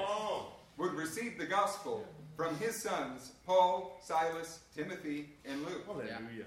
This is because one life and one family can change one nation at a time. Let's go to verse 31. Yeah. They replied, Believe in the Lord Jesus, and you will be saved, you and your household. Come on. Saints, the jailer asked, What must I do to be saved? The response of Paul and Silas was to believe and he would be saved. This is because real biblical belief or faith always produces trust grounded obedience. You'll find that in James 2:17. In the same way, faith by itself, if it is not accompanied by action, is dead. But someone will say, You have faith, I have deeds. Show me your faith without deeds, and I will show you my faith by what I do. Come on. This verse has always been a hallmark of this ministry. Come on. Because it is, in fact, the hallmark of the gospel. Yeah. The apostles, however, did not stop with saying that the jailer would be saved. They went on to say, You and your household. Oh, yeah. This is because biblical men were expected to lead their households Oh. into the same faith. You can say that again. Oh, man. Biblical men were expected to lead their households into the same faith and trust grounded obedience that they possess. Come on now. Imagine Timothy watching this. In Acts 2:38 through 39, Peter declared that repentance and the infilling of the Holy Spirit was not only for the men and women listening, but also for their children.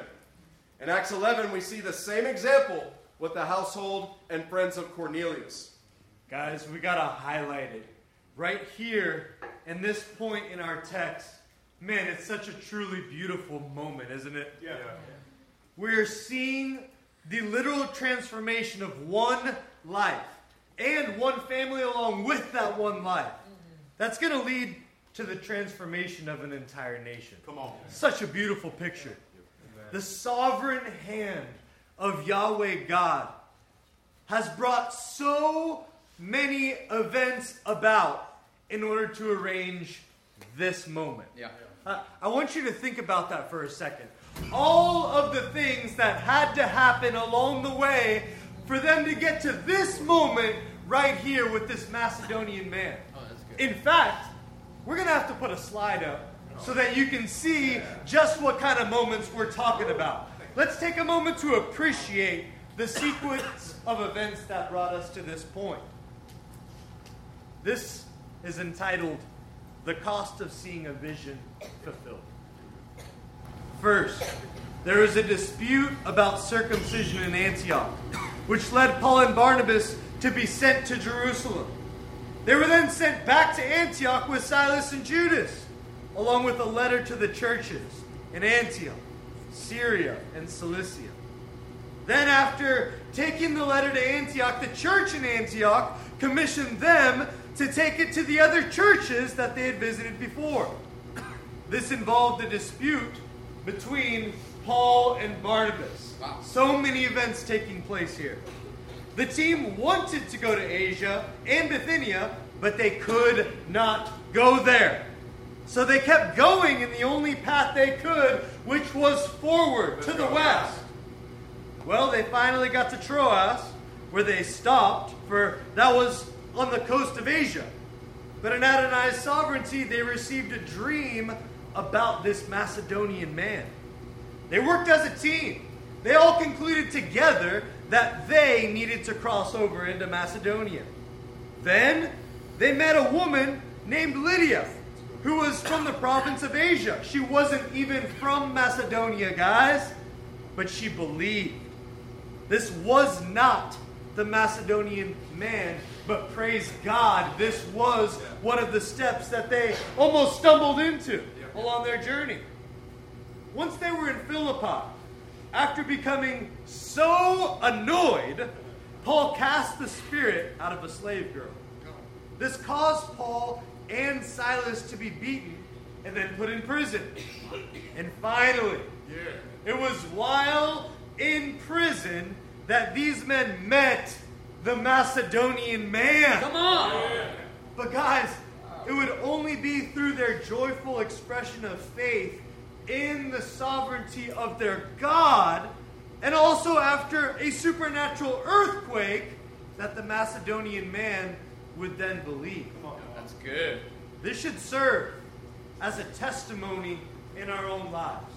As we walk through that, we want you guys to put yourself in their shoes just for a moment and think about all of the many points along the way that God caused them to encounter.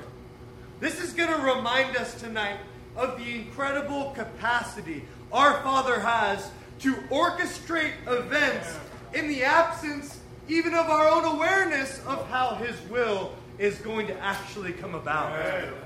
Again, as Paul would later write, in all things. Say that with me. In all things, God works for the good of those who love Him. Come on. God works for the good of those who love Him, who've been called according to His purpose. And that is you, men and women in this room. We would all do well to make it a steadfast conviction in our lives that we will joyfully sing, we will joyfully pray in any of our circumstances. Oh, and we commit right now that we will trust in the sovereignty of our good Father. Rather than sit there and complain or sit there and choose to fight in order to protect ourselves. Guys, in this manner right here, we will see the kingdom of God expand in exactly the same way that these men of God saw the kingdom expand. Verse 32. Then they spoke the word of the Lord to him and all the others in his house. At that hour of the night, the jailer took them and washed their wounds. Then immediately he and all his family were baptized. The jailer brought them into his house and set a meal before them. He was filled with joy because he had come to believe in God. He and his whole family. Man, that's good. Come on. Once again, a note that any good Bible commentary can help you with is that due to the precarious nature of being a god in the ancient world, they tended to need to remain available for duty at all times.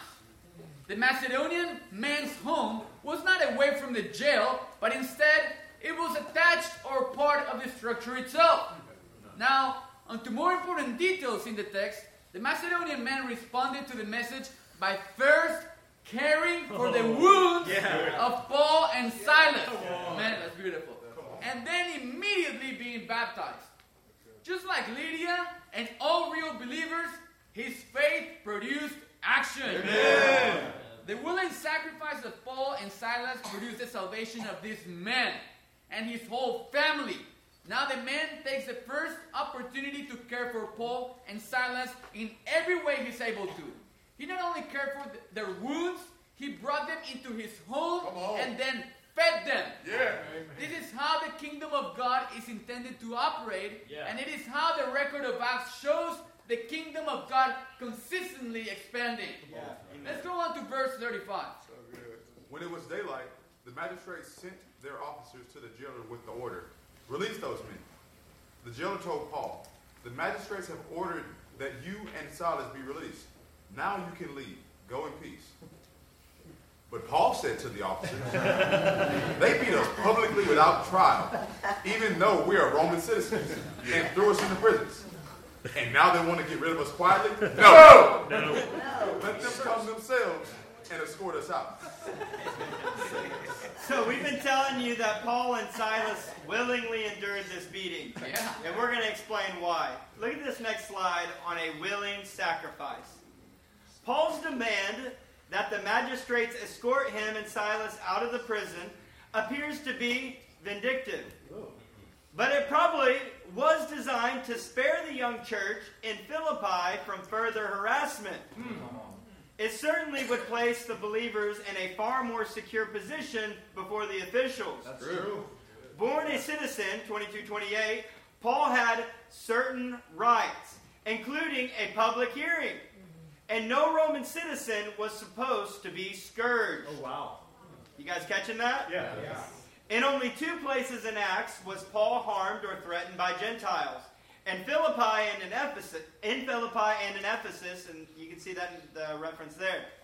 In both instances, people were losing money, invested, uh, invested interest, and in each case, Paul was vindicated by a Roman official. Wow.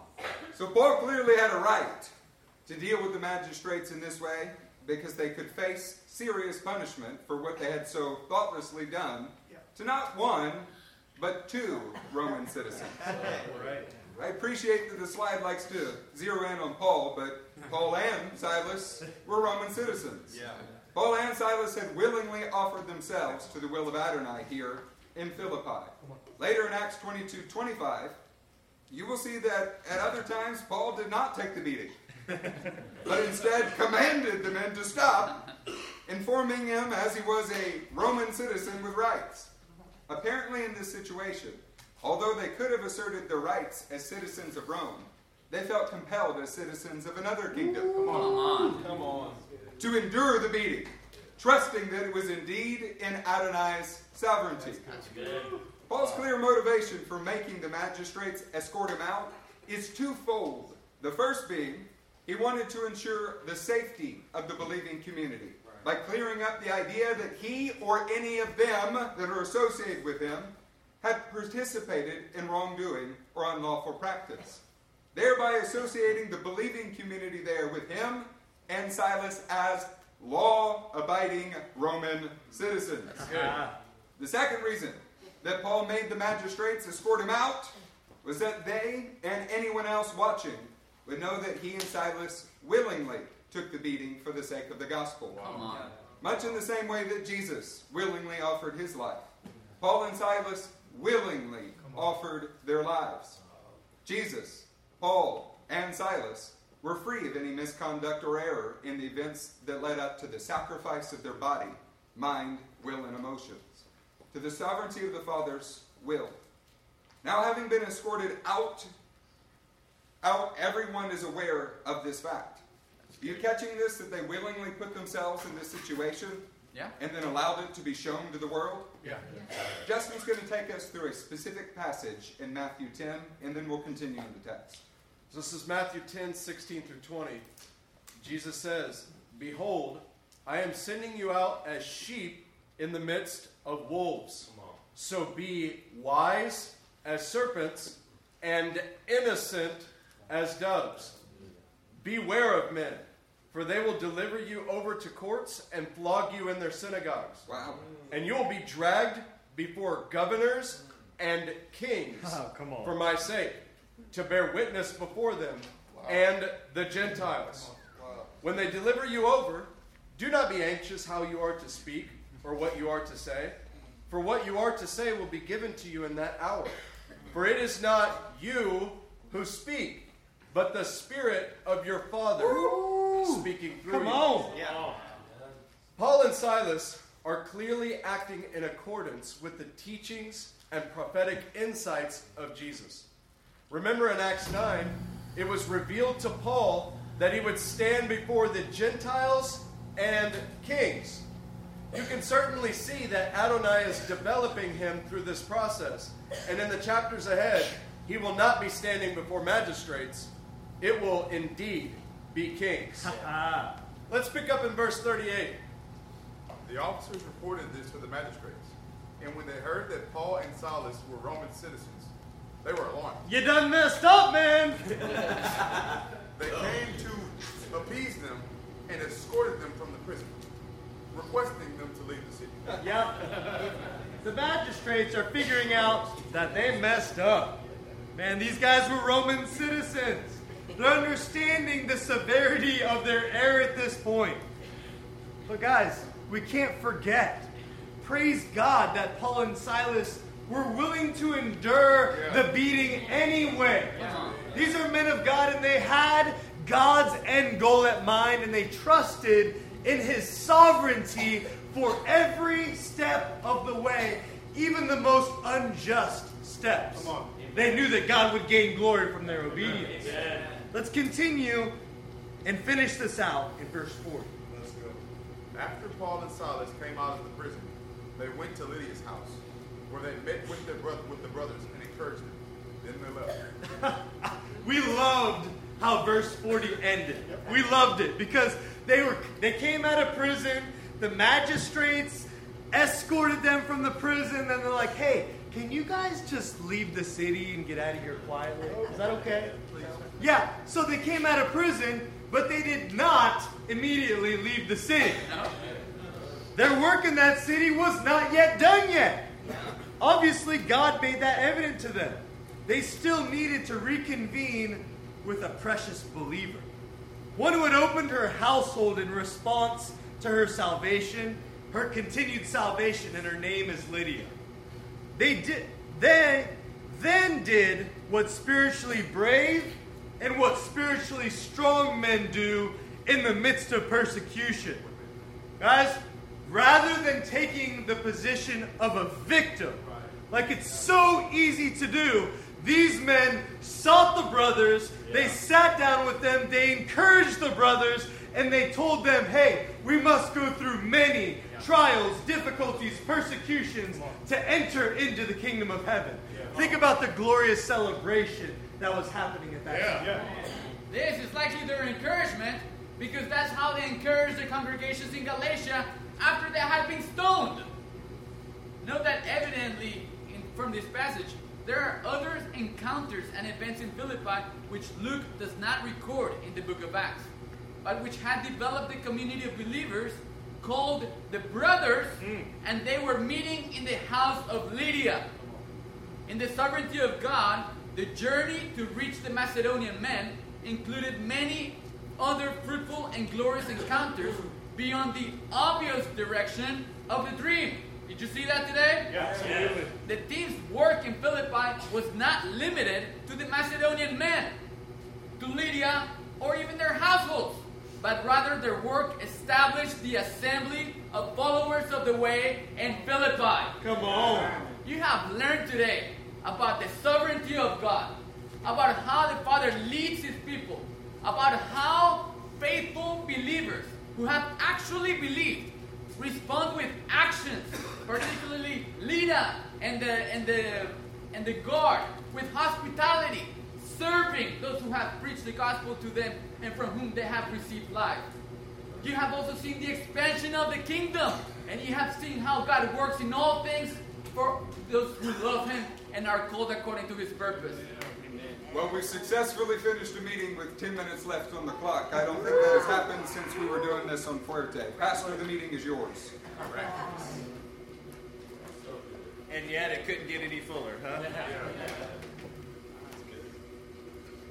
Acts 16 is a very, very special chapter. You have so many different components. You get introduced to Timothy at the beginning. As we close, and I'm not going to take very long, but I want us to turn to one passage of Scripture. It's 1 Timothy chapter 6.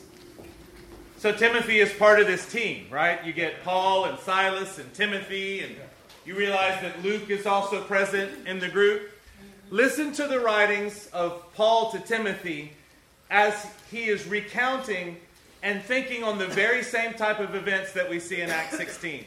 1 Timothy chapter 6, verse 12. Fight the good fight of the faith. Agonize the good agony. You know, we like to talk about how uh, Paul and Silas are there worshiping. You do remember that they were badly beaten, right? I mean, I'm watching Adam and Peyton come in here and uh, moan and groan from the workout that they did yesterday. Still ready to worship. We're not just talking about being sore from a busy day. We're talking about men who are the embodiment of what it's like to fight the good fight of faith. To joyfully sing after willingly taking a beating.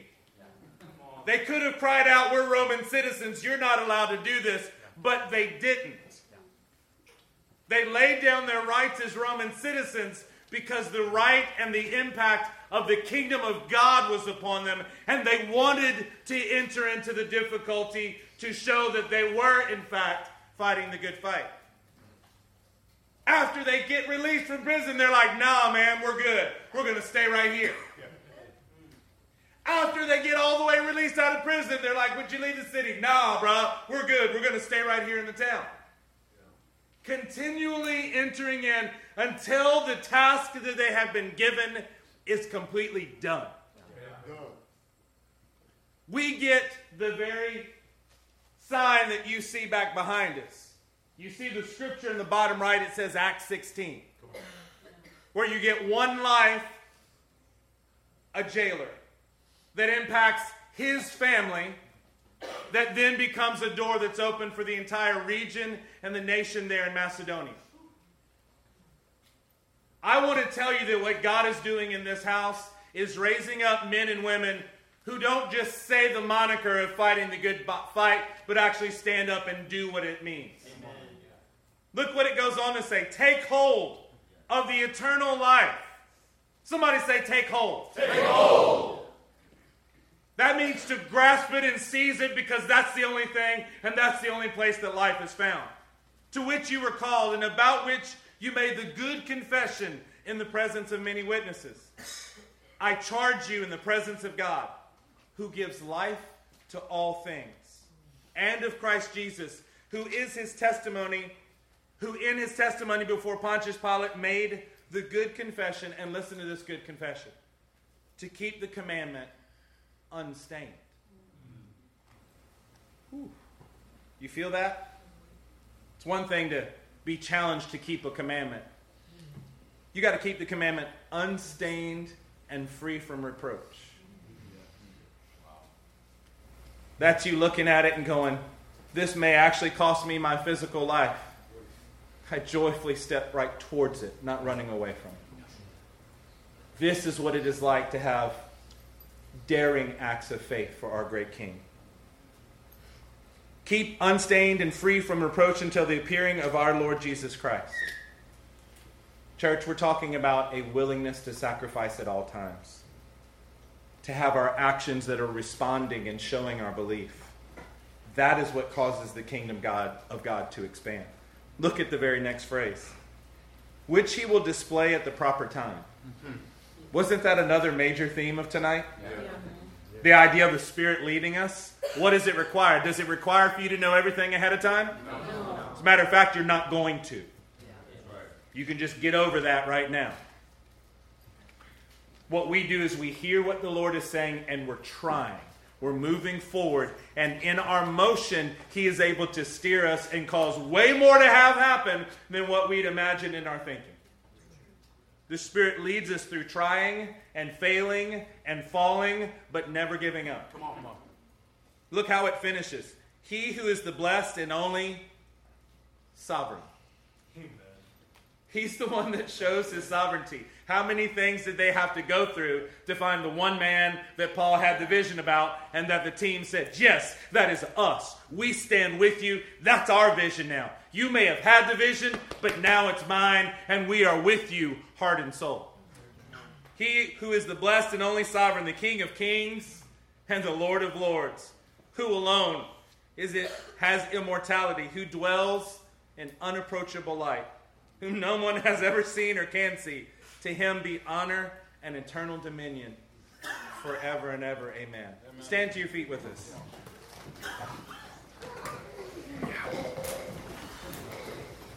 Raise your hands up to our great sovereign now. Mighty God, we come before you tonight.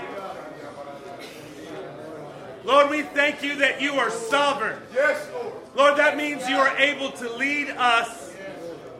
You are able to show us as we continue to try Lord, we might even try Asia and you say no. We might even try another region and you say no until the vision comes about. Yes. But Lord, you are sovereign, and so we can trust our all to you. Lord, we can trust that when difficulties are there, we willfully, joyfully, excited step in to the difficulties, trusting that you are working out every detail for your glory. Lord, that we would see your kingdom impact each and every life that you have purpose for us to reach. God, we honor you. We trust. Lord, we say that we trust in your ability to lead us. Your great ability to cause us to move forward. As we are moving forward, you will cause your will to come about. Lord, not only for one life in this place, not only for one family, but for the nations that you have assigned to us. God, we honor you and we thank you for your word. In Jesus' name we pray. Amen.